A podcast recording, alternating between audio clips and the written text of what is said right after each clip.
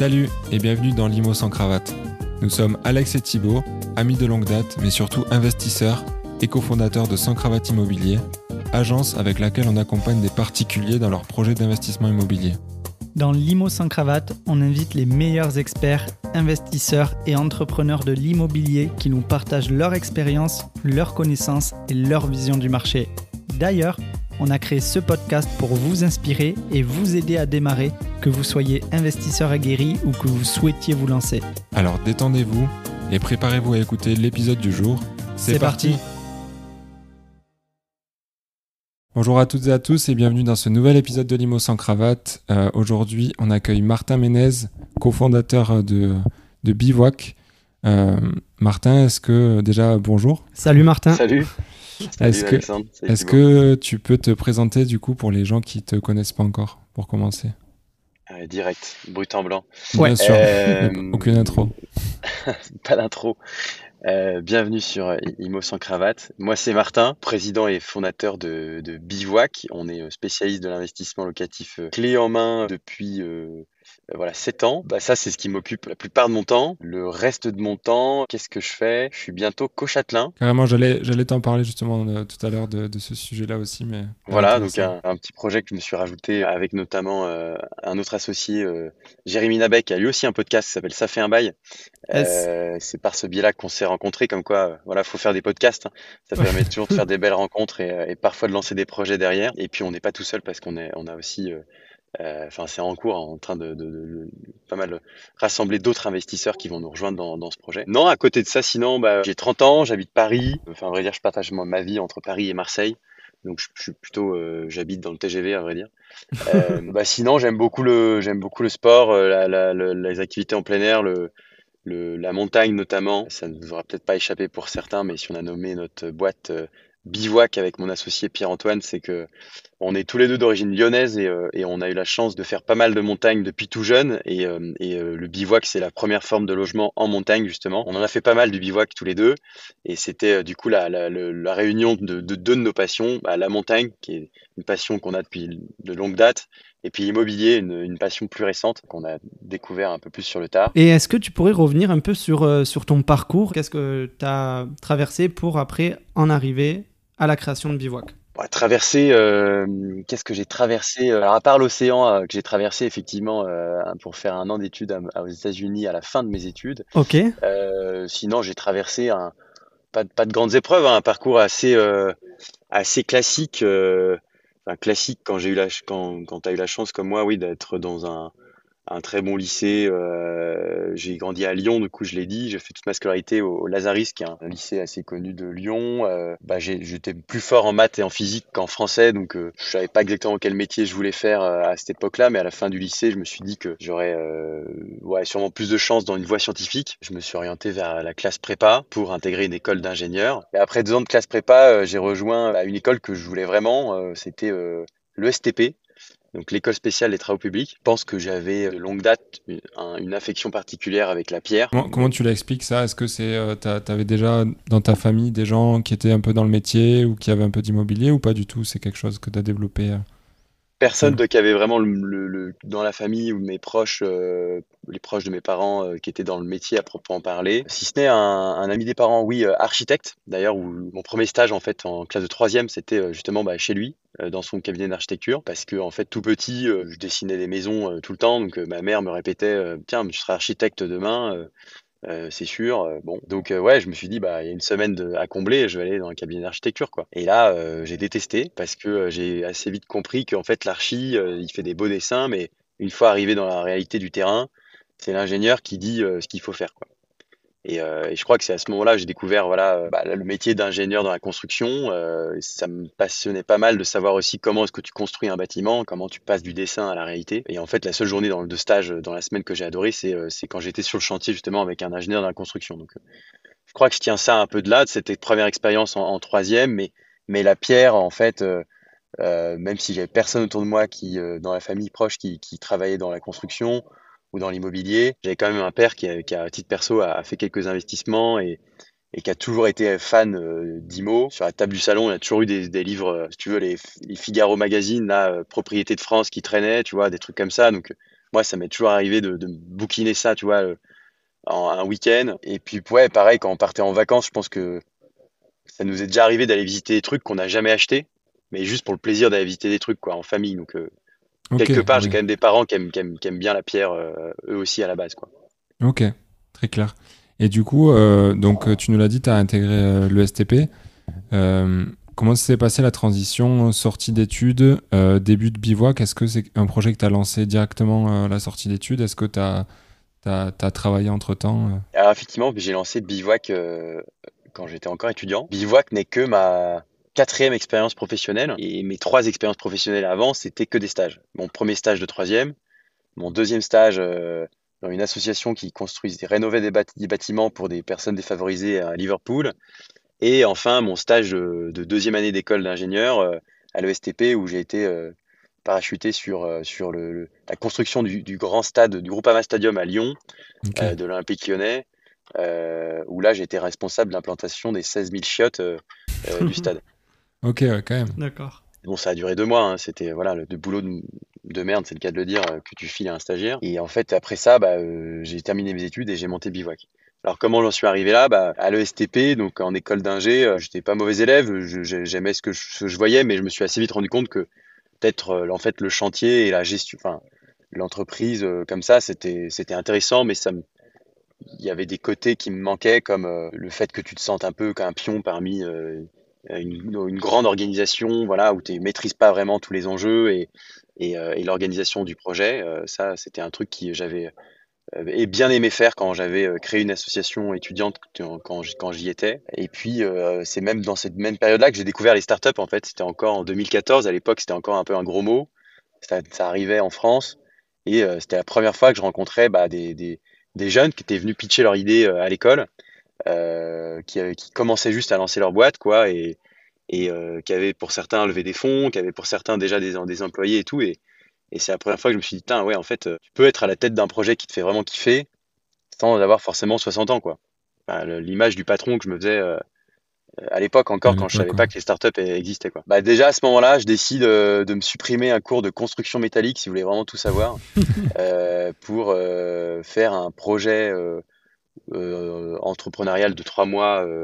J'ai toujours à l'STP, là, où je suis incubé dans un incubateur pendant trois mois et on et on me conseille sur mon business plan. Et déjà, le business plan que je présente à ce moment-là, c'est euh, comment euh, digitaliser la, transaction immobilière, un truc qui se rapprochait de euh, ce qu'on a eu depuis sur le marché français, à savoir un Proprio, un Liberkeys, toutes ces agences que vous voyez à prix fixe, qui n'existaient pas à, l'époque. Quoi. Ça existait aux États-Unis, mais ça n'existait pas en France. Oui, complètement. Euh, et puis après, en fait, je finis mes études et, là, j'ai l'opportunité de ne pas faire la troisième année en France à l'ESTP, mais de partir euh, faire un double diplôme aux États-Unis, à Boston, au Massachusetts Institute of Technology, enfin le, MIT. quoi.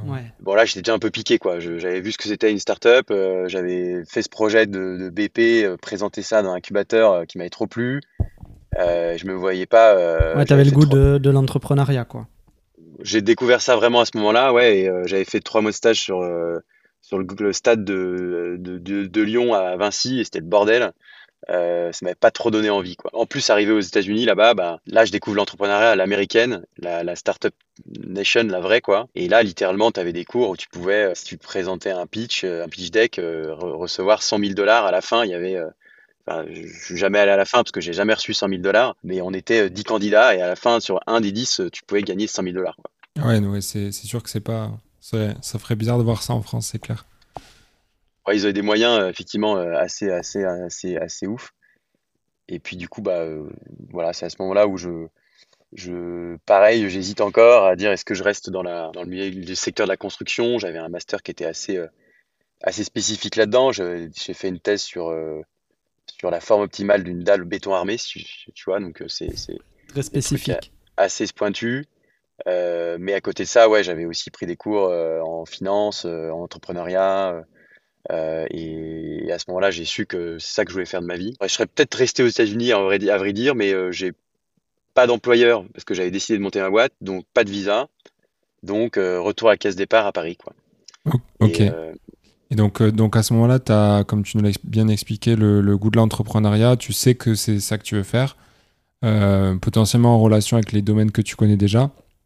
Mais du coup, comment Alors, on va, on va revenir tout à l'heure sur, sur le métier du clé en main et sur ce que ce que c'est aujourd'hui et tout ça. Mais, mais du coup, comment t'en es arrivé ouais, à faire du, de l'investissement locatif? Oui, Parce qu'avant Bivouac, je pense que ça a évolué et que. Enfin, tu, tu vas nous dire, hein, mais vous n'êtes pas potentiellement parti de suite sur de l'investissement clé en main, non? Ouais, tout à fait. Ouais. Bah, L'idée de base, c'était euh, en fait un peu euh, la suite de, ce projet que j'avais fait à l'ESTP, euh, qui était juste présenter ce BP. Là, je me dis, putain, il y a un truc à faire. La seule discussion qui mettait tous les amis de mes parents à table d'accord, c'était bien sûr pas la politique, bien sûr pas la vie footballistique ou autre, mais c'était bah, un agent IMO, par définition, il prend 10 000 balles pour ouvrir une porte. Quoi. Et ça fait chier, et c'est cher, et c'est un service qui est pas, qui est pas ouf. Quoi. Et euh, c'était euh, ça, tout le monde était d'accord, peu importe ton bord politique ou, euh, ou ton, ton, ton, équipe préférée au foot. Et, et, et, je me dis, mais c'est ouf, il y a des, nouvelles technologies. On parlait de d'uberisation à l'époque, on parlait d'applications web, on parlait de. Tu vois, c'était c'était début. Enfin, ça y est, l'iPhone était déjà créé depuis quelques temps, mais on commençait à avoir vraiment plus d'usage comme ça. Et tu te dis, bah, ouais, il y a, y a la 3D qui arrive, on va pouvoir euh, sûrement digitaliser la transaction immobilière. Donc le premier pitch, ça a été bah, euh, le premier business model, c'était effectivement la transaction immobilière euh, avec plus de technologie, un espace client pour t'aider à suivre euh, ton projet, un scan 3D pour te pouvoir te balader à distance, visiter à distance sans te déplacer, et un nouveau moyen d'être rémunéré, c'est-à-dire à savoir commission à prix fixe. Donc Bivouac, c'était ça, c'était finalement peu de choses peu de choses près les business models de, de nombreuses boîtes qui sont montées après. et en fait, on a pivoté à la suite ouais, de, de, quelques euh, itération euh, et on s'est recentré sur euh, bah, l'investissement locatif clé en main. Quand là, à ce moment-là, je me suis, décidé de me, rapprocher en fait de mon meilleur pote de l'époque, Pierre-Antoine, qui est aujourd'hui mon associé. sur Bivouac. Lui avait en fait investi dans des garages avec des prêts étudiants, donc avait mis un un pied dans le locatif et, et c'était ouf à toutes les soirées, des jeunes comme les moins jeunes enfin les, à, la fois nos potes qui avaient le même âge que nous et à la fois leurs parents demandaient à, Pierre-Antoine bah, comment t'as fait quoi? Comment t'as fait euh, Par où t'as commencé? Comment t'as trouvé un bien? Qu'est-ce qu'il faut savoir euh, Voilà, euh, euh comment t'as fait ton crédit, etc., etc. Et, en fait, on s'est rendu compte vraiment à ce moment-là de, bah, du problème et de la crainte qu'avaient les gens et tout le la complexité du fait d'investir et qui était d'ailleurs bien plus euh, bien, c'était encore plus compliqué d'investir dans un appart ou un immeuble que, que des garages, euh, bien sûr. Mais euh, et à ce moment-là, on s'est dit, bah, en fait, il y y, y a, sûrement quelque chose à faire sur ce marché spécifique parce que, un, c'est un vrai problème. Il y a plein de gens qui veulent investir, c'est l'investissement préféré des Français. Et pourtant, il y en a plein qui n'osent pas y aller parce qu'ils ont peur ou parce qu'ils trouvent que c'est trop compliqué ou parce qu'ils n'ont pas le temps. Et dans cette vision de, de, de, de, digitaliser la transaction immobilière, on s'est dit on a vraiment plus de chances d'y arriver en fait en faisant l'investissement locatif que en faisant de la résidence, l'achat de résidence principale. Parce que un investissement locatif, peut-être que tu acceptes de ne pas y aller sur place, de le visiter. Tu peux euh, voilà, acheter euh, à distance, comme le font 83% de nos clients aujourd'hui avec Bivouac, tu vois, sans, sans te déplacer, parce qu'on te fait un, rapport très détaillé, des modélisations financières, un scan 3D, etc.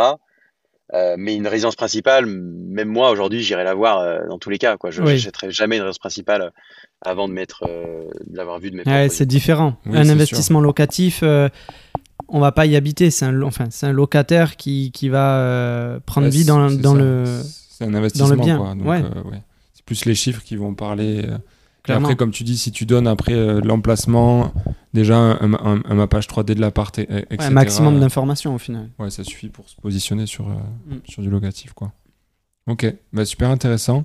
Et euh, est-ce que toi, du coup, tu as, tu as déjà investi à titre euh, perso ou, pas du tout? Si, si, ouais, depuis, on a, on a créé aussi Bivouac parce que on a vu que ça représente, ça, c'était un besoin autour de nous, des, des euh, des, des, proches, des potes, euh, des, ou même des parents des potes, de, potes et tout. Mais euh, nous aussi, en fait, bah, arrivé à la fin de nos études, on s'est dit, on aimerait bien investir. Pierre-Antoine avait passé le pas, mais moi, je me suis dit, bah ouais, ça a l'air trop cool, j'ai envie de faire pareil, ou d'acheter des appartes aussi, ou même de voir plus grand des immeubles. Et, et, clairement, pareil que, pareil que nos clients, en fait, on savait pas faire. Donc on a créé ce, service pour nous aussi. Euh, euh, et, oui, euh, aujourd'hui je suis propriétaire de, plusieurs lots répartis un peu dans, la France, dans la France entière. Ok, très clair. on va peut-être pouvoir parler maintenant du, clé en main et du coup du métier de, de bivouac. bon, clé en main, je rappelle pour ceux qui nous écoutent qui ne connaîtraient pas, c'est comme son nom l'indique, c'est un investissement, on vous rend les clés euh, globalement. Et euh, tu me dis si je me trompe, hein, Martin, mais on rend les clés et il euh, n'y a, a, rien à faire en fait. Donc on vous a trouvé l'appart, on a fait les travaux potentiellement s'il y avait des travaux réalisés, on l'a meublé et on a trouvé et on, on, a trouvé un locataire et on gère le bien. Ouais, c'est ça. C'est ça. Les étapes, les grandes étapes sont là. On, en clair, tu, on permet à des, à des particuliers comme, comme, comme toi et moi de d'investir depuis euh, depuis leur canapé. Euh, voilà. Euh, et, donc on se charge de tout. Bah, un, en amont, les conseiller sur même leur stratégie d'investissement, quel budget ils ont, les renseigner sur, en fonction de leur, leur capacité d'investissement, leur, leur, budget du coup, leur stratégie aussi, leur appétence au risque, quelle est la meilleure stratégie pour eux, aussi en fonction de leur projet de vie. Quoi. Est-ce qu'ils sont bah, déjà propriétaires de résidence principale ou pas encore? Est-ce qu'ils ont les projets justement d'acheter, d'acheter d'autres trucs, de déménager prochainement? Enfin, on va vraiment prendre du temps en amont euh, pour les conseiller sur tout ça et répondre aussi à toutes, leurs, toutes les questions que peuvent euh, générer l'investissement locatif. C'est hyper compliqué. Il y a 15 000 régimes fiscaux différents. Euh. Et surtout, c'est hyper différent en fonction des, des, situations, des profils. Des... Enfin, c'est, ça va être un truc qui est un peu adapté à chacun après. Bien sûr. C'est ça. Faut qu'il y ait de la personnalisation. Ouais, chacun n'a pas la même. Enfin, il n'y a pas un bon investissement locatif pour tout le monde. Il y a un bon investissement locatif pour euh, la stratégie, enfin par, par stratégie quoi. Euh, donc euh, tous les projets sont dans la nature. Le tout, c'est de trouver effectivement le projet qui matche le plus avec tes besoins. Et du coup, faut, faut faire émettre, émerger ces, ces besoins. ça arrive très souvent que voilà, il y en a plein qui viennent nous voir après avoir été un peu biberonnés à des youtubeurs très très forts pour euh, harceler. Justement, c'est ce que j'allais j'allais en venir. J'allais te poser la question. Est-ce que les les, clients de bivouac aujourd'hui, ils cherchent euh, plus du cash flow sur les opérations ou plutôt un investissement patrimonial avec un enrichissement latent dans le temps? Ça, dépend. Euh, il y a vraiment de tout. Euh, nous, on reçoit de tout, en tout cas. Ouais. après, chez Bivouac, nous, on a fait le choix de, de, de, entre une fois, on a construit aussi ce service pour nous. Et peut-être d'un point de vue un peu égoïste ou surtout d'un point de vue euh, de, bien dormir dans nos bottes euh, et d'être bien dans nos bottes, tu vois, euh, et de bien dormir, voilà. on a décidé de construire un service où, on vend des produits qu'on achèterait nous, quoi. et d'ailleurs, on, en achète. Ça me fait aussi d'ailleurs souvent marrer quand, quand moi j'ai pas mal de potes justement qui ont fait le STP, qui sont après arrivés chez Bouygues, Nexity et autres, mais qui sont aujourd'hui clients, de chez Bivouac, pas, pas clients de, leur propre entreprise dans laquelle ils bossent, parce qu'ils ont bien compris que bah, y a, voilà, oui, on a compris. Euh, les, investissements, la qualité d'investissement n'est peut-être pas toujours les mêmes. bref, euh, ils n'achèteraient pas leurs propres produits. Ouais. Euh, nous, c'est pas le cas. Nous, on a même des, des, collaborateurs chez nous enfin, qui, sont, qui sont clients aussi bivouac. donc, donc moi, si j'avais pu, j'achèterais tout. On l'a fait, on a acheté quand même pas mal. Et je sais plus c'est quoi ta question, mais c'était ouais, sur la typologie des investisseurs un peu qui, qui, cherchent, enfin, qui utilisent Ouais, mais tu as répondu, tu as dit qu'il y avait de tout. Quoi, il y avait de tout, hein, ceux qui voulaient plutôt euh, avec une stratégie de cash flow, d'autres plutôt patrimoniales. Il y a de tout, mais, mais, euh, mais parfois il y a des demandes auxquelles on décide de ne pas répondre. Quoi. Euh, par exemple, si aujourd'hui, alors encore une fois, attention, parce que je sais que c'est difficile de faire une généralité sur, sur le marché de l'immobilier, parce que c'est pas. On, il y a toujours le contre-exemple de, de, votre vieil oncle qui a fait un investissement à, à Pontorson-sur-Saône et, euh, et, que ça dans un au-dessus de la boulangerie et que ça que ça cartonne depuis des années et que ça fait un super cash flow. Certes dans un bled de 200 habitants et certes et c'est véridique. Moi aussi j'en connais plein d'investisseurs qui ont fait des trucs comme ça. Ça marche mais bon si on doit quand même trouver une généralité c'est que c'est pas le même risque que d'investir euh, en plein centre de Lille ou euh, ou de Marseille ou de de Nancy ou de Dijon. Voilà c'est c'est euh, pas le même risque, c'est pas la même liquidité de marché. Euh, demain, si le locataire qui se barre bah, à Pontorson-sur-Saône, euh, ville de 200 habitants, bah, c'est pas même galère pour en trouver un probablement. Encore qu'il y a plein de contre-exemples. Hein, voilà, donc euh, ceux qui nous écoutent dans les commentaires pourront lâcher et donner des, des contre-exemples à tirer la rigo. Je, je, je, voilà, je, suis, je suis sûr hein, que on pourra parler du château tout à l'heure, mais il y a, y a plein d'autres de, de, de, stratégies que d'investir dans des grandes villes en, en France. Mais comme tu sûr, dis, le risque n'est pas le même. Le risque n'est pas le même. Et, et, et, et, nous, par contre, on est, on est, on est persuadé voilà, qu'un bon investissement, c'est répondre à trois critères principaux. Un, d'être un minimum rentable. Euh, donc c'est pour ça, par exemple, qu'on est basé à Paris, mais on n'a jamais fait un seul investissement à, Paris, euh, même, ni même en région parisienne. Deux, euh, c'est un bien qui va prendre de la, du, de la valeur dans le temps, mm. parce que certes, en fait, en 2017, quand on s'est créé, on aurait pu déjà investir à Saint-Etienne avec des rendements sur le papier de, de 20% brut. Euh, mais on a fait le choix d'aller par exemple à Rennes. Bon, alors à l'époque, quand je te dis que j'aurais vraiment dû tout acheter, c'est qu'à l'époque, on trouvait encore des, des, rendements à deux chiffres dans des quartiers qui, depuis, ont fait un x2 en, tu vois, entre 2018 et 2022. Euh, on a sorti des trucs qui, qui ont vendait à des 12%, 14% de rendement dans le quartier le plus étudiant de Rennes, au pied du métro, avec un projet de CHU, euh, d'agrandissement du CHU, euh, voilà, un projet de, de, de, métro aussi, qui, de nouvelle ligne qui ouvrait et qui se croisait à cet endroit-là. Euh, premium, quoi. c'est, même pas, c'était même pas l'hyper centre-ville de Rennes, mais c'est un quartier de Rennes Vigilant pour ceux qui connaissent la région, par exemple.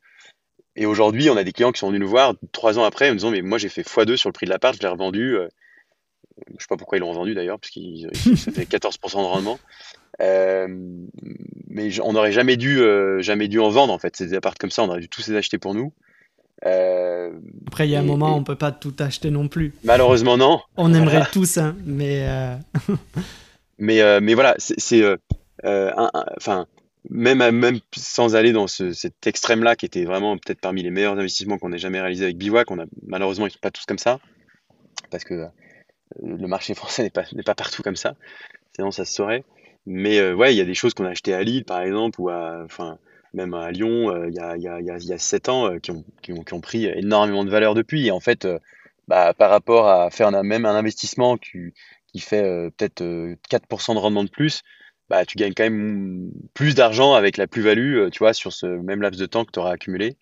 Donc c'est un, un, juste milieu entre rendement et plus-value. Moi, je pense qu'il faut, faut viser les deux, c'est possible, en, en, allant dans les bons marchés. Et puis le troisième critère, c'est vraiment euh, la, la, qui se loue facilement, quoi. Hmm. Euh, parce que euh, euh, parce que en fait, bah, c'est bien beau d'avoir un, 14% de rendement brut sur le papier, mais si derrière il n'y a pas de locataire, en fait, il n'y a pas de rentabilité, quoi. Il n'y a pas de rendement et, et là c'est chiant, c'est toi qui dois payer le prêt, quoi. Ouais. Et ça, c'est quelque chose nous aussi qu'on qu'on dit avec sans hmm. cravate. Hein. Je reviens sur le, la plus-value et la valorisation du bien. Il n'y a pas que le cash flow dans l'investissement locatif et au final, le cash flow, ça représente une petite partie de l'enrichissement et ce qui fait le plus gros déjà, c'est euh, le, remboursement euh, du crédit euh, payé par le locataire, l'amortissement du bien, plus l'enrichissement, enfin la valorisation du bien dans le temps. au final, c'est ça qui fait la, réussite d'un investissement. Ah, tout à fait, je vous rejoins à 100% là-dessus. C'est une vraie bataille d'évangéliser. Enfin, on a l'impression que nous, ça fait 7 ans qu'on essaye d'évangéliser un peu le marché là-dessus. On n'est pas les seuls, bien sûr, et vous, faites le même travail que nous. Et, c'est compliqué parce que tu viens de tu ouais tu, tu viens de tu, tu viens de YouTube euh, t'écoutes euh, t'es es, bassiné sur les réseaux sociaux de mecs qui te t'apprennent comment devenir rentier en trois mois. Ouais euh, compliqué. pour en connaître certains qui vendent ces mêmes formations je, je, je sais l'arrière aussi du décor depuis le temps. Et s'ils vendent des formations c'est que par ailleurs, il y avait, il y avait, ils n'étaient pas 100% en vacances. Euh, c'est un peu ça la réalité aussi. Non, et puis après, il faut, comme tu dis, il faut se remettre euh, sur la réalité du marché. Euh, Aujourd'hui, oui, pas dans le contexte, si on a un bien qui s'autofinance, c'est très bien. Franchement, il faut y aller, mais à fond. Il y a plein d'autres critères à valider.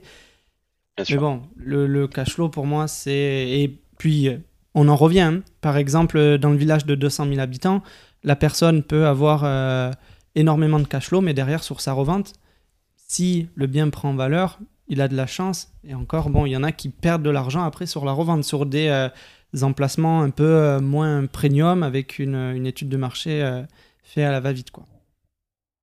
Carrément.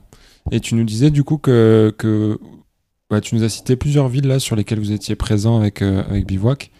Euh, vous êtes présent, enfin vous, pouvez investir partout en France ou c'est euh, euh, seulement ciblé sur, plusieurs villes? Non, en fait, nous, on a, bah, historiquement, on est, Pierre-Antoine et moi, mon associé et cofondateur, on est, deux ingénieurs, donc on aime bien les, choses un peu rationnelles aussi. Donc, on a, en fait, on a, choisi des villes pas au hasard, pas parce que, par exemple, on a grandi à Lyon, on a, mis du temps avant d'arriver à Lyon tous les deux, avec Bivouac. Euh, c'est pas du tout la première ville qu'on a forcément sélectionnée. Euh, en fait, on a, on a développé des algorithmes en interne qui scrapent euh, plus de 156 points de données, euh, le nombre de créations d'entreprises par an, l'évolution de la démographie, le taux de chômage, le taux d'insécurité, etc. Enfin, pas mal de données publiques, des données immobilières aussi, la densité de commerce, le nombre, voilà, plein de choses. Et on va essayer de, définir un indice de risque en fait sur chacune des villes et des marchés en France. Et donc euh, on a euh, euh, comme ça ciblé effectivement bah, des villes comme, comme Nancy, Lille au, démarrage, Rennes, Poitiers, Dijon, Marseille, Angers, bref, ça, a aussi évolué parce que le marché évolue. En fait, euh, avant, on faisait beaucoup de choses, par exemple à Rennes, à Lille. Aujourd'hui, c'est vrai qu'avec les prix là, les, qui baissent pas tant euh, et, les taux qui ont fortement augmenté, euh, en fait, il y a, aujourd'hui même encore plus de rendement à aller chercher dans, par exemple, les, les villes moyennes. aujourd'hui, nous, on voit ces marchés-là qui se développent vraiment beaucoup, qui continuent de prendre de la valeur, avec des rendements encore très très, très acceptable, très très bon, et, euh, et, euh, et, puis une tension locative qui a jamais été autant là parce que euh, retrait des passeurs thermiques du marché, donc, donc moins en moins de biens à louer, moins en moins aussi de primo-accédants qui arrivent à acheter, donc plus en plus, enfin, qui restent locataires longtemps, donc moins de roulement sur le marché de location, donc on arrive à on loue, on n'a jamais aussi bien loué que cette année, quoi, en clair, et même dans des marchés, dans, dans les plus petites villes, quoi. Ouais, c'est sûr. Là, aujourd'hui, la location, c'est et euh, sur l'acquisition, justement, avec les taux qui ont augmenté, comment vous, vous faites, euh, vous faites euh, ben, face à la montée des taux? Comment vous arrivez à, ben, voilà, à, essayer de, de, jongler et de s'adapter avec ce, ce marché?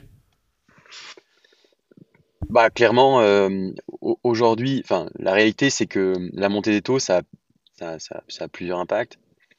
un, premièrement, c'est euh, c'est un impact qui est lié, mais tu, vas forcément avoir un, l'investisseur, il a du coup un budget qui est plus, serré parce que euh, avant, avec 1000 euh, euros de mensualité, il arrivait à acheter, je dis n'importe quoi, il arrivait à acheter 250 000 euros, tu vois, voilà, et, maintenant avec 1000 euros de mensualité, tu arrives à emprunter uniquement 180, quoi. Donc ton budget il est plus, faible. tu as perdu en fait 30% de, de pouvoir d'achat immobilier. Pour autant, les prix, euh, par exemple à Rennes, ils n'ont pas diminué de 30%, quoi. Donc tu peux plus acheter à Rennes, déjà. Euh, et puis ensuite, euh, bah ouais, tu payes plus d'intérêts, tu payes du coup des mensualités plus élevées, donc ton, ton, ton cash flow, il est, il est fortement impacté aussi, quoi. Donc, donc en fait, il faut aller chercher des zones bah, où le immobilier est moins cher, donc les villes moyennes et où euh, tu as encore des rendements suffisamment intéressants pour pouvoir équilibrer. Euh, quand je dis équilibrer, ouais, c'est au moins, tu vois, ouais, que ton loyer couvre l'emprunt, tu vois, euh, voir un peu plus, voir tout, hein, on, y arrive aussi, tu vois. mais équilibrer bah, tes dépenses, tu vois, tout, tout frais compris. et, et si tu arrives à faire ça, c'est pas mal. Et, et la limite, elle est, elle est, ce, qui, ce, qui a, ce que ça a changé, c'est qu'en 2017, en fait, on s'en rendait pas compte, mais c'était possible de faire ça en plein centre-ville de Rennes et de, Lille, C'était incroyable, qui était vraiment incroyable. Euh, Aujourd'hui, c'est encore possible d'avoir un truc qui s'équilibre euh, ou dans lequel, tu vois, tu mets 50 balles par mois ou 100 balles par mois. Enfin, c'est pour, pour certains, c'est rien. Euh, et euh, même et, d'être dans un, le tout, c'est de pas aller trop loin, tu vois. C'est pas aller dans des villes qui où là tu vas vraiment dégrader ton potentiel de dynamisme, euh, ta potentiel prise de valeur et aussi ta tension locative. Euh, donc euh, pas tomber à pont-torson sur, sur Saône, hmm. c'est ça que je veux Donc aujourd'hui pour s'adapter, ouais, c'est un peu se, se, reculer et aller sur des, des villes de taille, moyenne, de taille moyenne avec une, une dynamique importante sur les projets de la commune et son développement. clairement, mais, mais c'est donc nous, on a, on a clairement depuis un an changé, tu vois, notre zone de chalandise en quelque sorte. On va plus forcément chercher autant de projets là où on allait en chercher avant, quoi. mais en fait, c'est pas, c'est même pas un problème, même pas pour bah, nos clients qui ont acheté en 2017 sont très contents parce qu'ils ont fait. alors même si les prix baissent un petit peu, ils vont perdre 5% dans, les, dans, les, prochains mois. Ben en fait, au lieu de faire 50, au lieu de faire 120% de plus-value, bah, ils vont faire 115. oui, voilà. Ils sont pas à plaindre. Euh, et puis, euh, euh, en fait, nous aujourd'hui, bah, ça c'est pas un problème que ce soit ces villes maintenant dans lesquelles il faille aller parce que ça tombe bien que c'est ces villes-là qui prennent de la valeur en ce moment, quoi. Un, marché comme le Havre, ça, avait, ça avait, bon, il y a eu des moments où après Covid, ouais, ça, ça a explosé, mais avant ça, ça prenait pas de valeur, quoi. et là, en fait, bah, c'est en train de prendre un peu plus. Alors, c'est pas vrai, pas dans tous les quartiers du Havre, il hein, faut faire attention. Euh, un Poitiers, euh, c'est pareil, c'est en train d'exploser. Euh, Dijon, là, c'est pareil, ça dépend des quartiers, tu vois, mais il y a des quartiers qui sont en train de prendre de ouf. alors, nous, on n'y est pas, mais Grenoble, pareil, tu vois, c'est une ville qui n'avait pas, pas du tout explosé. Mm. Quand Annecy et Lyon ont pris 50 à 60% d'augmentation de prix sur les dix dernières années, un Grenoble, ça avait peut-être pris, je te, dis, un chiffre au pif, là, je sais pas exactement en vrai, mais dans l'ordre de grandeur, ça va être peut-être 20%, quoi. Donc trois fois moins. Sauf que là, je dirais que sur, depuis euh, sur un an, euh, Grenoble a, pris euh, rien que 6%. Là. Et moi, nous, on n'y est pas avec Bivouac, mais moi, j'ai un pote qui, qui, m'a raconté qu'il a acheté un appart là il n'y a pas longtemps. ils ont dû faire trois offres au prix, c'était au mois de juin, tu vois, ils ont dû faire trois offres au prix avant d'en avoir une acceptée. et c'est te dire la, la, voilà, la disparité du, du des dynamiques de marché, alors que si tu lis juste les échos, tu te dis euh, marché se casse la gueule. En fait, non. Euh, oui, à Paris, ça baisse. Euh, oui, en presqu'île de, de, Lyon, ça baisse. Oui, centre-ville de Nantes, ça baisse. Mais dans les grandes métropoles, en fait. Voilà, c'est ça. Et encore. C'est encore. Il y, a des, il y a des exemples à Nice, Marseille, Exactement. qui sont bord de d'autres dynamiques. mais, oui, oui, à Bordeaux, ça baisse, quoi. Mais pas, c'est pas vrai partout. C'est hyper, de toute façon, c'est hyper local. Enfin, on le sait, l'immobilier, c'est quelque chose qu'il faut regarder au niveau local quoi. Rapidement les amis, avant de reprendre l'épisode, on essaie de partager un maximum de valeur avec ce podcast et comme vous le savez, il est 100% gratuit. Si ce podcast vous a été utile, aidez-nous à le faire grandir pour qu'il puisse aussi aider un maximum de personnes. Et la meilleure façon pour le faire, c'est de vous abonner au podcast, de laisser un avis et de le partager autour de vous. Ça prend quelques secondes et c'est super important pour son développement. Merci à vous, je vous laisse pour la suite de l'épisode. Et euh, par contre, bon ça, ça c'est une, une, une réalité aussi, c'est qu'on a vu qu'avec cette montée des taux, euh, globalement, il y a, bah, tu disais, les gens peuvent moins acheter euh, grand. Donc souvent, euh, c'est une période où c'est un peu l'incertitude, où ils reportent leurs projets, etc. Et, et, on sait déjà que voilà, c'est une année où en termes de volume de transactions, ça a énormément baissé. c'est un peu triste. De l'ordre de 20 à 30%, je crois, de, sur, non, non, mais sur 12 mois glissants.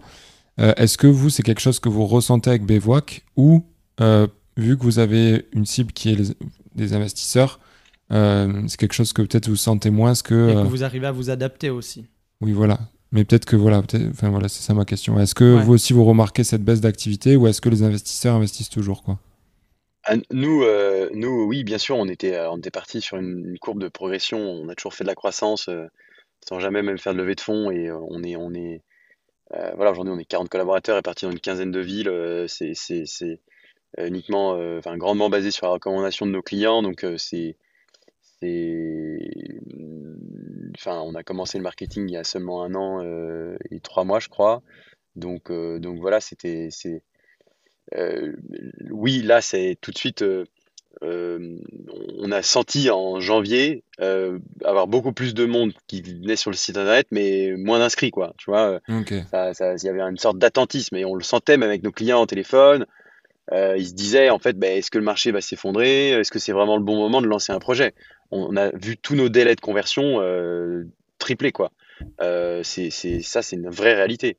Euh, après, en fait, on n'est pas tant impacté que ça. Alors, il y a eu un, en fait, après, après cet attentisme qui, qui a vraiment été ressenti fin d'année dernière, début d'année, il y a, je pense aussi un bel effet de report. On a fait une très bonne, très bonne, un très bon été et, là, c'est, bien reparti parce que bah, plein de gens peut-être qui s'étaient dit en fait bah est-ce que euh, est-ce que le marché il est pas en train de s'effondrer? Et finalement ils voient que euh, c'est pas le cas euh, et puis et puis nous on est aussi porté par voilà nous je pense qu'on est à l'inverse des promoteurs qui vendaient des trucs qui étaient 34% plus chers en moyenne que le, que le, que le, que le marché de l'immobilier. Nous, on a toujours été dans l'ancien avec travaux à rénover. Donc aujourd'hui, bah, il y a plein de contraintes sur notamment les rénovations énergétiques.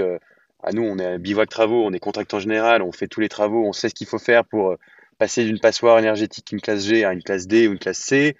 Euh, donc en fait, on, sait répondre aussi à ces enjeux-là qu'ont les investisseurs aujourd'hui. Et puis, d'une manière générale, la conjoncture, quelque part, elle renforce aussi notre positionnement parce que euh, nous, on a euh, une bonne part de notre clientèle qui est assez jeune, qui a 32 ans en moyenne, et qui pour 65 ans, 65 pardon, d'entre eux ne sont pas propriétaires de résidence principale. Donc ça veut dire que c'est des primo-investisseurs qui sont même pas propriétaires de la résidence principale. Et euh, le contexte actuel fait qu'il y en aura de plus en plus parce que euh, peut-être que quand on s'est lancé, tu te posais encore la question d'acheter ta résidence principale versus de, bah, tu vois, à Paris, tu vois, ou dans une grande ville, euh, comme d'acheter un studio, un T2, un T3, peut-être si tu avais vraiment les moyens, peut-être que tu te posais la question à l'époque parce que tu avais encore justement des prix qui le permettaient et des taux qui étaient très bas. Mais aujourd'hui, c'est plus possible. Enfin, à moins d'être euh, fils de Bernard Arnault ou, euh, ou, de travailler en finance de marché, euh, d'être trader, c'est ou de, gagner au loto, c'est enfin, d'hériter. Clairement, en fait, c'est impossible d'acheter une résidence principale. Ou alors, si c'est possible, tu vas acheter un, un clapier à lapin dans un, un, truc dans lequel en fait qui va être inadapté à tes besoins dès lors que tu as un, des enfants et qu'en fait, si tu fais le calcul, tu te poses deux secondes, euh, revendre un appart dans trois ans alors que tu as payé les frais de notaire des travaux et que tu as un marché en plus qui est en baisse, bah tu vas, tu vas, enfin, les gens disent qu'on paye un, on c'est jeter de l'argent par la fenêtre de, que de payer un, payer un loyer, mais c'est encore plus, euh, c'est prendre le bazooka pour en jeter par la fenêtre euh, que d'acheter une agence principale et de s'en séparer dans 5 ans, tu vois. Exactement. Puis ça peut mettre en difficulté financière aussi sur les, remboursements des mensualités de crédit. Bon, après, même si, on peut, si on peut pas, on peut pas hein, se faire financer sur un T3 aujourd'hui. C'est surtout ça, c'est que tu, enfin, entre, entre rester locataire de ta résidence principale aujourd'hui ou l'acheter, euh, bah, enfin Là où tu peux être locataire de, je sais pas, d'un T3, en fait, tu pourras, tu pourras t'acheter même, même pas un studio. Donc, en fait, tu, perds énormément en, en qualité de vie. En plus, tu perds en qualité de vie, ouais, tout à fait. Ouais, c'est ça. Puis, y a, donc, en fait, nous, on, a, reçoit beaucoup de. Le, quelque part, la conjoncture actuelle renforce aussi notre positionnement et notre, euh, notre, raison d'être. Euh, parce que euh, on a de plus en plus de gens qui, bah, aujourd'hui, ils ont, ils ont compris, quoi. Ils se posent même plus la question d'acheter une résidence principale. Ils viennent nous voir. Et, et, et, nous, on est une bonne solution pour eux parce que voilà, on est par exemple, euh, comme on est basé à Paris, on a beaucoup de clients par exemple parisiens, mais pas que. Euh, on a aussi des expatriés ou des gens qui habitent Nantes, qui habitent Lyon, euh, Marseille, j'en passe, tu vois, mais qui achètent avec nous à, Angers, à Rennes, à, à Reims, à, Nancy, à, Dijon et, au Poitiers, quoi. Et, et, et quand t'es pas dans la ville où tu achètes, par définition, si tu peux pas acheter ta résidence principale, tu peux pas non plus faire un investissement locatif dingo. bon, bah alors ça veut dire qu'il faut que tu achètes ailleurs, bah, t'as pas le temps, t'as pas les, pas les compétences, tu peux pas suivre des travaux à distance. Euh, et, donc, tu as besoin de, quelqu'un comme nous. Quoi. Ouais, donc finalement, la solution Bévoc, elle répond plutôt bien ouais, à, cette, euh, à la conjoncture, comme tu disais. Et euh, je me posais une question. comment, donc tu as dit tout à l'heure que vous étiez aujourd'hui 40 collaborateurs, etc., et que vous avez une croissance importante et en plus bootstrap, bootstrap, comme on dit, donc sans lever de fonds naturel, quoi, juste avec votre activité. Euh, comment, comment, on, scale en fait une entreprise euh, comme la vôtre qui est du coup très localisée parce qu'il faut avoir une expertise, euh, que ce soit sur le marché immobilier en lui-même pour trouver les bonnes affaires. Donc il faut pouvoir sourcer les affaires, il faut pouvoir gérer les travaux, donc avoir des artisans aussi sur place, etc. donc comment vous vous organisez un petit peu pour scaler et pour, et pour organiser vos équipes? Alors, comment on scale euh, bah, 7 ans de, de, de sûrement d'erreurs faites, euh, de, de galères aussi et de, de, de ouais, de, tâtonnements parfois, euh, ou de. C'est pas évident, mais euh, beaucoup de boulot, ça c'est sûr. Euh, et comment on s'organise Par contre, non, oui, bah, 7 ans, on a, on a appris plein de trucs. Donc, aujourd'hui, on a une. Nous, on a standardisé quelque part et on a euh, euh, même voilà, en partie digitalisé l'acquisition d'un investissement locatif. Comme je disais avant, euh, on a 83% de nos clients qui ne visitent pas les opportunités qu'ils achètent avec nous, même si on est très content s'ils veulent y aller de leur, faire visiter. ils en ressentent juste pas le besoin.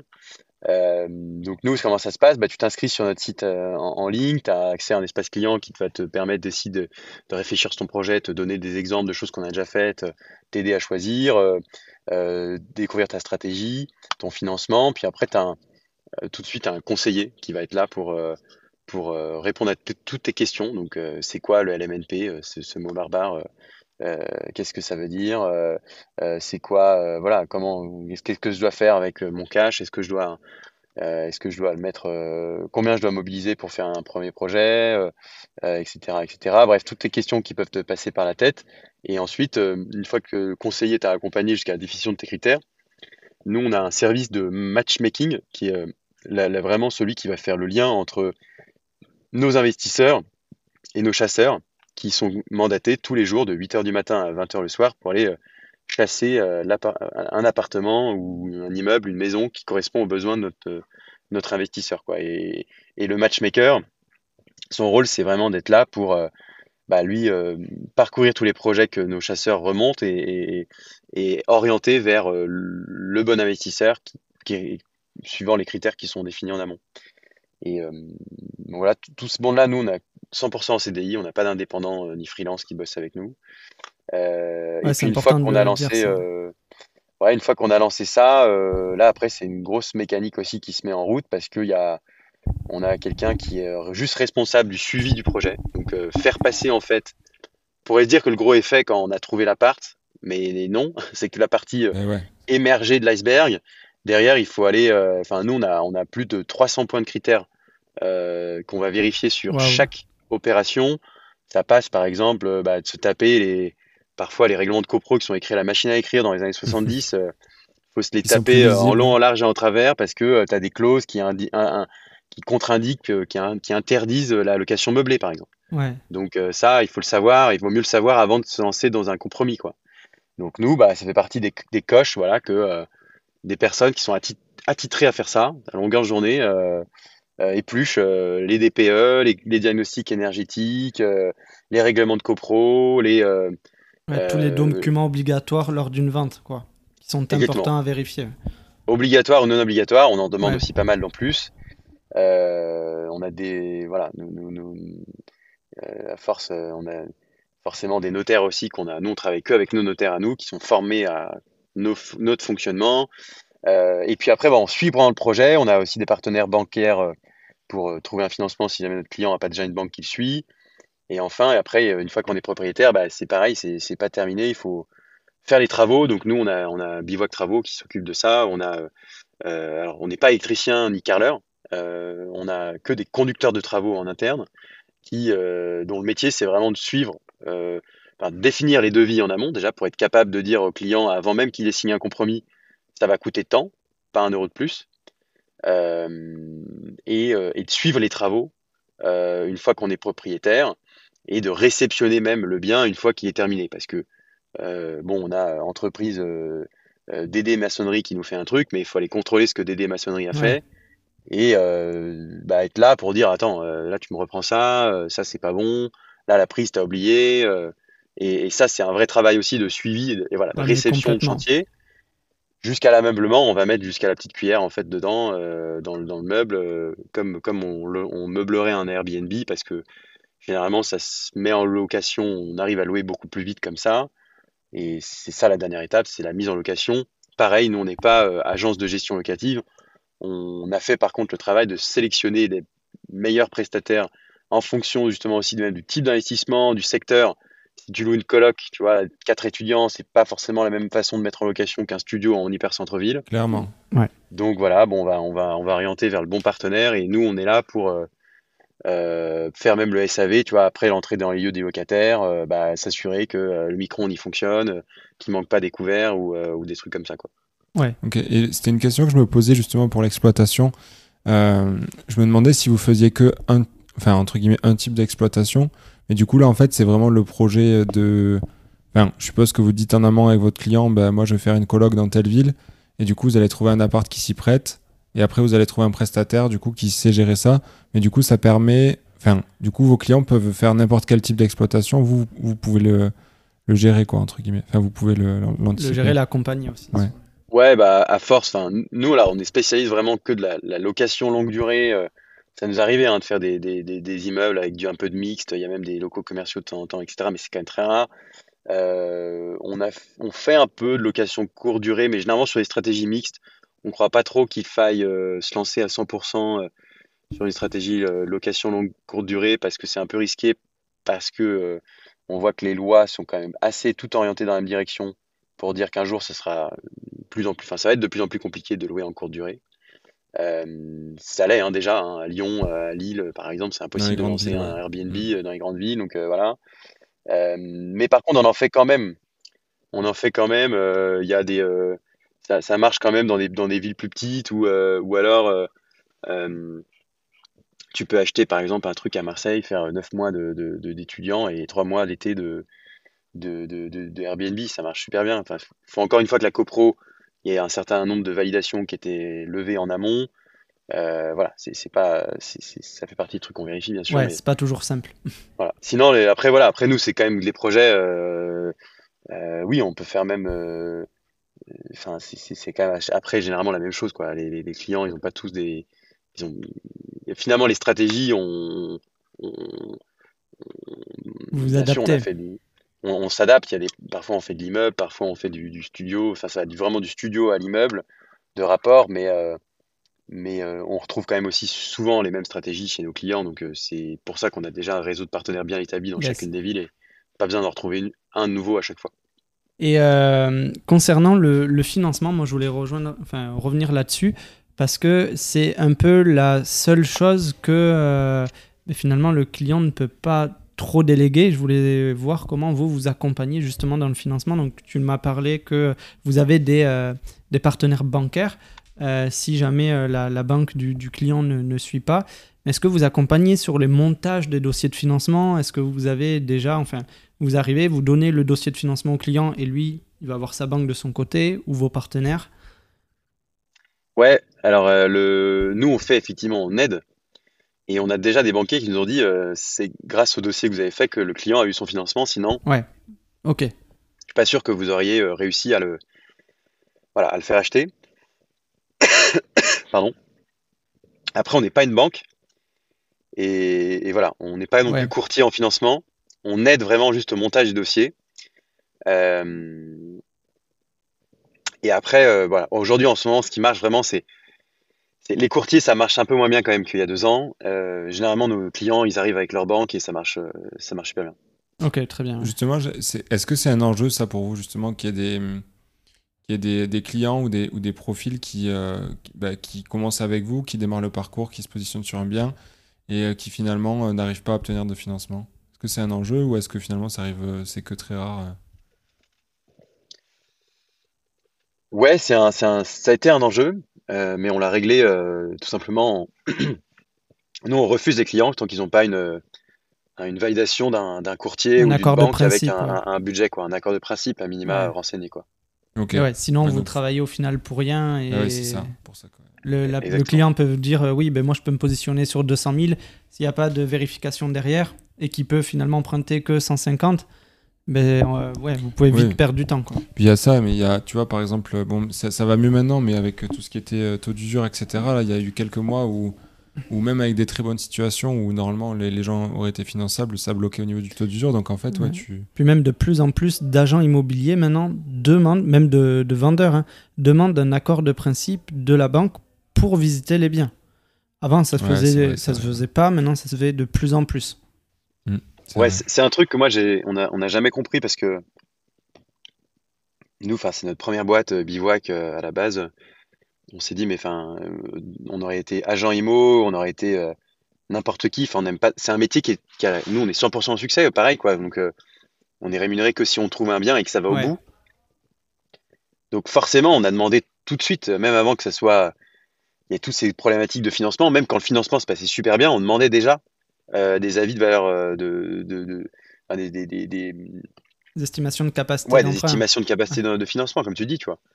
Parce que euh, t'as pas envie de travailler pour rien et, et c'est ouf que, euh, enfin, au- encore très très peu d'agents, euh, voire quasiment aucun, le, le demandent ou, euh, Mais même ou, pour le euh, client, pour éviter les même pour le client, mais bien sûr, bien sûr, on leur dit en fait, euh, Mais oui. on va vous présenter des super trucs, mais vous n'allez pas pouvoir être financé. Vous allez passer quatre mois avec nous.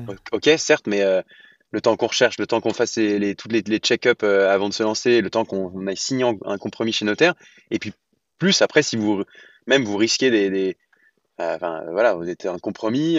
bon, on met des conditions suspensives de financement, mais bon, quand même, tu vois, il faut, enfin, il faut aller chercher après un refus auprès des banques. c'est pas toujours facile. Euh, puis c'est du temps, c'est l'énergie. C'est du temps, euh. exactement. Et justement, tu as, évoqué un point là euh, que j'aimerais traiter, c'est le, le, délai d'une opération, d'une opération avec Bivouac. tu parlais de, de, quelques mois là, mais quand on arrive et qu'on qu'on prend le premier contact jusqu'à la remise en clé, enfin jusqu'à la, la, remise des clés du projet, c'est à peu près en moyenne, parce que ça dépend des projets et des travaux bien évidemment, mais euh, grosso modo, si tu pourrais faire une moyenne à peu près, euh, ça serait quoi? C'est 7 mois, 8 mois. Ouais. C'est un, un, projet qui est long. Euh, le temps déjà de. Il y a déjà la durée intrinsèque de la, transaction immobilière qui est généralement pas plus faible que, que 3 mois. Et puis même en amont, en amont voilà, on a, on a discuté un peu de toutes les étapes, mais on, on, prend le temps avec chacun de bien définir les, les critères, de leur montrer des, ce qu'ils peuvent faire sur le marché, après, il faut chasser pour eux. Nous, on n'a pas de stock. On n'est pas un promoteur qui a euh, trois immeubles à vendre là euh, l'année prochaine. C'est, c'est, c'est, on va vraiment euh, sur le besoin défini du client aller chercher les opportunités qui lui correspondent. Donc en fait, ouais, c'est, c'est, ça peut être très long. et puis et puis après, voilà, bah, il y, a y a la transaction, trois mois, et puis après les travaux, deux mois. non, mais ça me choque pas, hein. ça tue moi, franchement. Non, ça me choque pas, surtout comme tu dis. mois en moyenne il y a des délais incompressibles. Donc euh, déjà trois mois et encore trois mois pour moi c'était avant. Maintenant aujourd'hui dans le contexte actuel c'est plus quatre mois. Mais euh, ça, dépend après encore une fois de, des financements quoi. Non je crois qu'on est même euh, nous tellement exigeants en fait en amont du compromis de vente qu'on met généralement plus de trois semaines à signer un compromis de vente. Ouais. Parce qu'on demande beaucoup beaucoup beaucoup d'informations à notre acquéreur bien sûr, mais aussi à à notre vendeur, à, notre côté. bien sûr. de l'autre côté, on ne se lance pas tant qu'on n'a pas euh, en fait euh, les règlements de copro, euh, les, les pré-états datés de la copro, etc., etc. Mais vous avez raison, il faut, faut, être carré sur ça, même par rapport à vos clients et tout, transparent, c'est faire les choses de, de, façon professionnelle. Oui, mais comme tu, même comme tu disais, comme de les faire comme si tu les aurais fait pour toi, finalement, c'est un peu le, le, principe, quoi. Exactement. Ok. Et on arrive à un petit peu vers la fin de cet épisode, avant qu'on le, clôture, euh, tu as évoqué en début d'épisode que du coup que tu étais co-châtelain. Euh, peut-être qu'on peut parler un peu de, ce projet-là. Moi, j'ai alors j'ai suivi un peu de loin euh, sur les réseaux, sur, bah, justement un épisode de, Jérémy, je crois, dans Ça fait un bail où il, raconte les débuts du projet. Est-ce que tu peux nous, nous raconter, nous raconter ça? Ouais, volontiers. Bah, ça, c'est un, du coup un projet que, que, je mène euh, en plus de, de, bivouac. On va dire bivouac occupe le, gros de ma journée. Et puis euh, le, soir, vu que j'en avais pas assez, je, je, je, je, je, travaille sur le château. Euh, on n'est pas propriétaire encore à l'instant où on, enregistre cet épisode. on est en phase de lettres. voilà, on est en phase de financement. Tout a été envoyé. On attend la réponse définitive des banques, mais on a eu des très bons échos jusqu'alors. Donc, donc c'est, d'un temps soit peu, euh, voilà, une question de jour, euh, vraisemblablement. Euh, c'est un projet, c'est un projet qui, qui est un peu, qui est un peu issu déjà d'un, d'un rêve commun que, que, Jérémy et moi avions. bon, j'avoue que j'avais pas non plus trop prémédité ma vie au point d'être châtelain à 30 ans, mais je viens pas du tout de, de, de personne autour de moi pour le coup là, qui a, qui. Euh, euh, mais euh, ouais, c'est un rêve. C'est aussi, je pense, un voilà, on a lui et moi déjà voilà acheté des apparts, des immeubles, fait pas mal d'opérations immobilières. ça c'est, on a l'habitude maintenant et l'envie de, parce qu'on on s'est rejoint en fait après s'être rencontré sur son podcast sur l'envie de, faire un, un, truc euh, sur une, très belle pierre, une vieille pierre qu'on lui, qu'on lui euh, pour laquelle on a envie de redonner ses lettres de noblesse, quoi. Hein. Euh, et en plus d'en faire un business forcément, voilà, acheter une vieille pierre, ça coûte très cher à entretenir, donc il faut en faire un business en face qui, qui soit rentable et qui permette d'assumer les coûts. et, et par rapport à tout ce qu'on a pu voir, enfin, bah il y a deux business qui nous sont parus vraiment très prometteurs et qui rentraient bien dans le cadre d'une acquisition d'un château, c'était le mariage et le séminaire.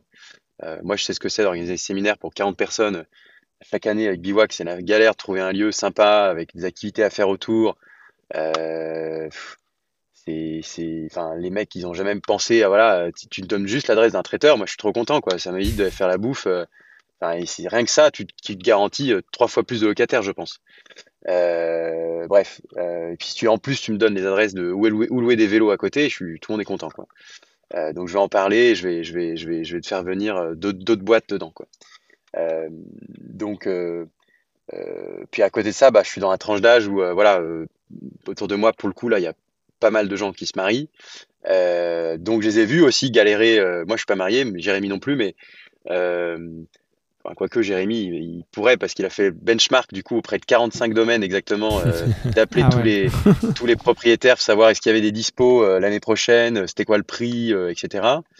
et on est tout le monde est d'accord. Il y a, il y a, c'est très dur de trouver un domaine, euh, un, un beau lieu comme ça qui soit disponible. Euh, généralement, c'est booké un an ou deux ans même parfois à l'avance. Euh, et pour te dire la frénésie des, des, de certains endroits qu'ils ont réussi à créer, c'est que parfois tu as deux mariages dans le même week-end, quoi. Un le vendredi soir Ah et un le samedi. Ouais, là, c'est, Ça s'enchaîne. Donc voilà, en fait, euh, ce qui est bien aussi avec le séminaire et le mariage, c'est que c'est deux activités très complémentaires parce que tu as le séminaire la semaine et le mariage le week-end. Et puis, euh, non, bah, on, on, en- on s'est rencontrés tous les deux euh, sur, sur, sur ce podcast. Et puis, euh, en fait, euh, en aparté, moi, euh, il, me raconte qu'il est déjà un peu en train de rechercher des fermes euh, en Bourgogne. Moi, j'étais euh, pas autant que lui déjà dé- décidé sur cette activité de mariage séminaire. J'étais plus en mode, euh, euh, j'avais repéré des vieilles bâtisses à, retaper, euh, des vieux hôtels particuliers magnifiques qui coûtaient euh, 500 000 euros. Euh, je me dis, on peut peut-être en faire un hôtel. Donc euh, voilà, vu que je sais pas rien faire, bah, pendant mes vacances de Noël, je sais plus quelle année, je m'étais fait un business plan sur un hôtel. Euh, et il s'avère que c'était en fait à 5 km d'une des annonces qu'il lui avait trouvées à peu près au même moment. Ah, c'est fou. Donc on s'est dit, mais trop marrant, mais on va peut-être y aller euh, visiter ensemble et tout. Et puis lui il me parle du mariage, et puis euh, en fait, ouais, euh, il se dit, mais le mariage c'est trop bien parce que tu t'encaisses des arts, 50, 50% du frais du mariage, tu l'encaisses un an avant. Donc tu as aussi de la trésor pour euh, voilà, faire plein de trucs. Ouais, ouais, voilà. et puis je pense qu'à partir du moment où, où tu as, juste quelques mariages qui se passent dans ton château, après ça va très très vite en bouche à oreille. Enfin, si les gens sont contents du lieu Ah, et. Grave. Même avec les invités euh, que représente un mariage, après, c'est. Ouais, non, enfin, ça je pense que c'est vraiment un business euh, qui. Voilà, il y aura toujours des mariages, euh, il y aura toujours euh, euh, de la place pour, pour trouver des lieux, Ouais, voilà, c'est, pas des mariages, c'est des 30 ans ou des, euh, ou des, euh, des anniversaires ou Ouais. des, des, des, des, des choses, euh, voilà, des, enfin, c'est sûr que c'est un, c'est, à partir de ce moment-là, on s'est dit, mais ouais, il y a un, truc à faire. On a cherché un peu tous les deux de notre côté, et puis, euh, peut-être un an plus tard, on s'est dit, euh, on était toujours en contact, puis on s'est dit, tiens, tiens, j'ai trouvé un truc là, euh, est-ce que ça pourrait t'intéresser toi? Et puis on a continué à s'envoyer des annonces comme ça, et, finalement, un jour, on s'est dit, mais pourquoi on va pas visiter ensemble, quoi? Pourquoi on fait pas le projet ensemble? On est en train de rechercher quasiment la même chose, euh, même région et tout. Et puis, euh, bah, 18 visites plus tard, on a, on a, on a trouvé une pépite, qui est en fait un, donc euh, voilà, le, le- le- logis de Fontenay-sur-Vègre, exactement, donc euh, à euh, 15 minutes de Sablé-sur-Sarthe, donc euh, comme son nom l'indique, euh, dans la Sarthe.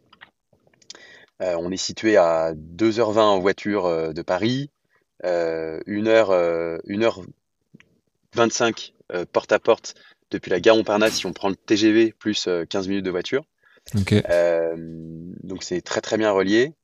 Et euh, on a un domaine voilà, de 12 hectares qui, euh, euh, sur lequel est posée une bâtisse avec plusieurs bâtiments euh, qui datent euh, du 14e siècle pour, le, pour les plus vieux, euh, avec voilà, plus de 1200 mètres carrés habitables, un, un château, une grange, euh, la plus grande cave du département, euh, près de 170 mètres de cave voûtée, Wow. euh, euh, un gîte, énormément de cachets, quoi. voilà, une très belle pierre euh, qui, qui, qui laisse pas indifférente, c'est vrai. Et nous, on a tout de suite été, euh, été sous le charme du lieu. On est, on est, on est reparti euh, de cette visite avec euh, vraiment des étoiles dans les yeux. C'était, c'était un coup de foudre. un vrai. mais on n'est on n'est pas les seuls parce qu'il y a même plusieurs réalisateurs bien connus qui sont venus tourner des films, notamment notamment voilà un, film avec DiCaprio et Depardieu qui a été tourné là-bas, le, Masque de fer. C'est ce que j'ai cru comprendre. la, la, bâtisse laisse pas indifférent. C'est vrai que c'est un très très beau lieu, plongé dans la nature. Donc donc c'est et je me doute, je me doute que tu trouves pas un, lieu comme ça, comme tu trouves euh, un studio, un euh. studio ou un T2. Donc euh, ça, ça s'est passé.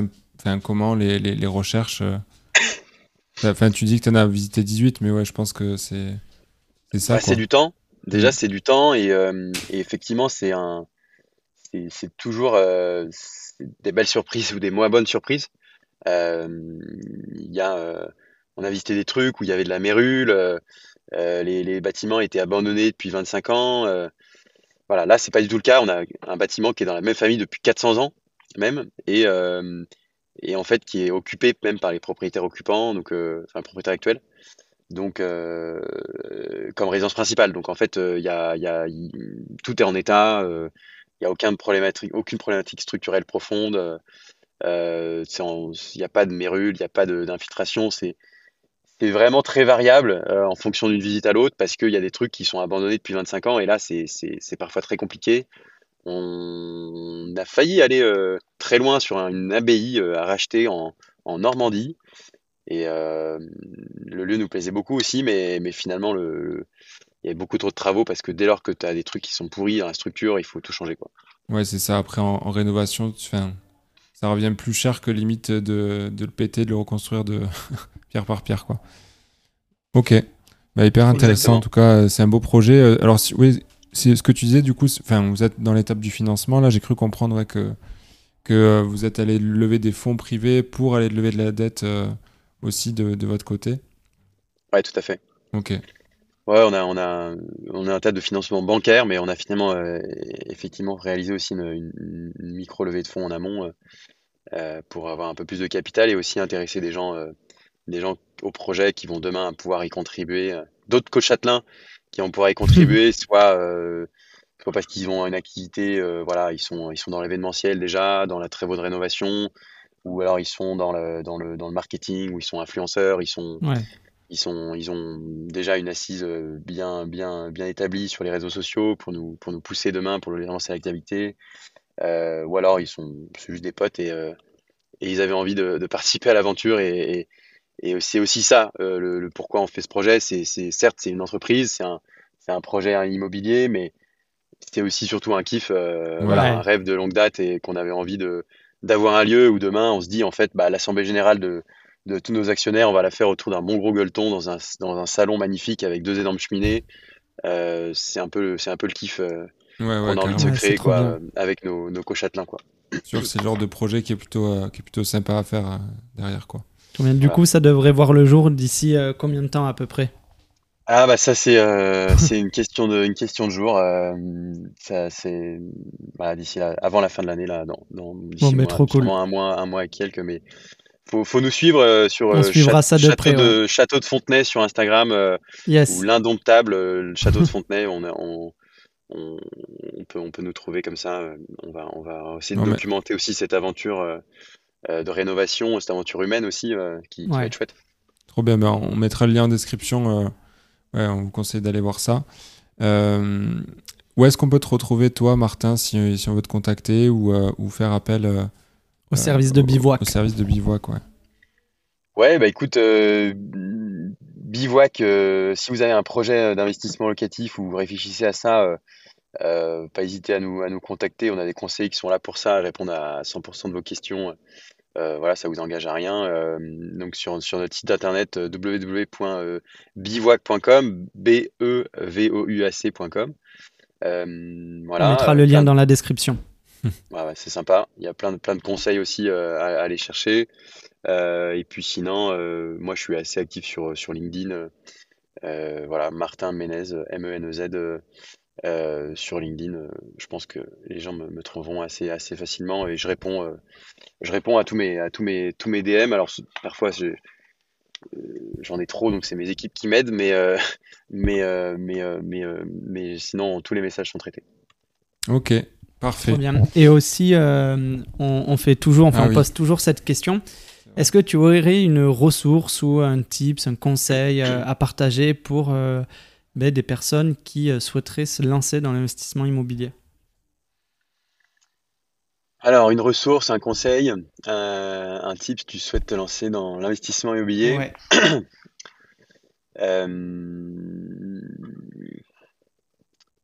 Ben, pose-toi la question pourquoi tu l'as pas fait jusqu'alors? Pas mal. Euh, c'est la seule question que tu dois te poser. Euh, ensuite, pose-toi la question est-ce que tu en as les moyens? Euh, et puis après, tu vas ouvrir la boîte de Pandore de toutes les autres questions. Une- si tu en as les moyens et si tu as compris que tu avais envie de le faire, il y a plein d'autres questions à se poser sur c'est quoi la meilleure stratégie, etc. Mais ça, je vais, ça fait partie du projet. Voilà. Euh, une fois que tu es, pris dedans, euh, franchement, c'est aussi. euh, Enfin, moi, moi, je dis ça, c'est mon métier, j'adore ça. Bien sûr, on pourrait parler d'immobilier Ouais. pendant des années, mais, mais généralement, nous, les gens qu'on va aussi au téléphone, ils sont quand même aussi super cool et super contents de, de, de, de, de- de- de découvrir tout ça. Je trouve ça hyper intéressant aussi, même, même s'ils comprennent pas tout, euh, la fiscalité, etc., de savoir un peu plus comment ça marche. Je pense qu'il y a, Ouais. il y a- si t'es curieux, euh, il y a plein de trucs à découvrir et donc, euh, donc non, euh, vraiment juste, euh, qu'est-ce qui t'a freiné à le faire, euh, voilà, jusqu'alors, parce que récemment des, des mauvaises raisons, parce que c'est, c'est, c'est clairement un des piliers de la construction d'un patrimoine et, et, et un- je pense un investissement. Enfin, voilà, si tu en as les moyens, en fait, quelque chose d'incontournable à faire une fois, Ouais. à faire tant que tu peux, parce que euh, bah, l'investissement locatif notamment, c'est quand même une, une martingale incroyable. Tu, tu t'as- tu te prends de l'argent qui t'appartient pas, tu mets un locataire dedans qui va rembourser à la banque cet argent qui t'appartient pas. Donc, euh, c'est comme si tu t'augmentais ton salaire euh, mécaniquement de 500, Ouais, clairement. 1000 euros par mois. euh, euh, et sachant que tu peux répéter ça, ben, il n'y a pas de, il y a pas de mille milliards d'autres questions à se poser. Ok. Yes. Ben, Bah, merci beaucoup. Ouais, t'as tout dit, je pense. Hein. T'as tout dit. T'as tout dit. euh. Voilà, je pense que. Bon, on peut partir en retraite, alors ça y est, on a tout dit, on n'est plus, on est plus utile. Vous avez, vous avez- Non, après. Désolé ah, Alexandre et oui, Thibaut, vous n'avez plus, plus d'utilité sur cette terre, moi non plus. c'est ça. Non, bah si, votre utilité, c'est justement, c'est de transmettre tout ça pour que, pour que, Ouais. pour que tout le monde l'entende, parce que, parce que malheureusement, Bah, complètement. c'est- pour ça qu'on existe aussi. hein. Si tout le monde euh, savait déjà tout ça, on, je serais pas là à vous répondre, à répondre à vos questions, mais vous non plus. Non, Allez, mais posez. carrément, c'est c'est un peu notre, euh, notre mission aussi avec, euh, avec ce podcast et, euh, et avec Sans Cravate de pouvoir, de pouvoir euh, prêcher la, la bonne parole, si, si, on peut, si on peut dire ça comme ça. en tout cas, Martin, merci beaucoup euh, Ouais, pour merci ta beaucoup pour participation. cet échange. Bah, plaisir, ouais. Merci beaucoup pour l'invitation. et Bah, euh, continuez à, prêcher, à prêcher la, la bonne parole. Alors. Yes, on va on va essayer. essayer. ouais. Merci. À- Salut, les gars. vite. Ciao. À Ciao. très vite, à la prochaine. Ciao. C'est déjà la fin de cet épisode de Limo sans cravate. Bravo et merci pour l'avoir écouté jusqu'au bout. Si ça vous a plu, merci de le partager autour de vous, que ce soit à votre famille, à vos amis ou à vos collègues. La meilleure façon de nous soutenir, c'est de noter le podcast 5 étoiles sur Apple Podcast ou Spotify en y laissant un commentaire. Et surtout, n'oubliez pas d'en parler autour de vous pour nous aider à grandir. On vous dit à très vite pour un prochain épisode. Ciao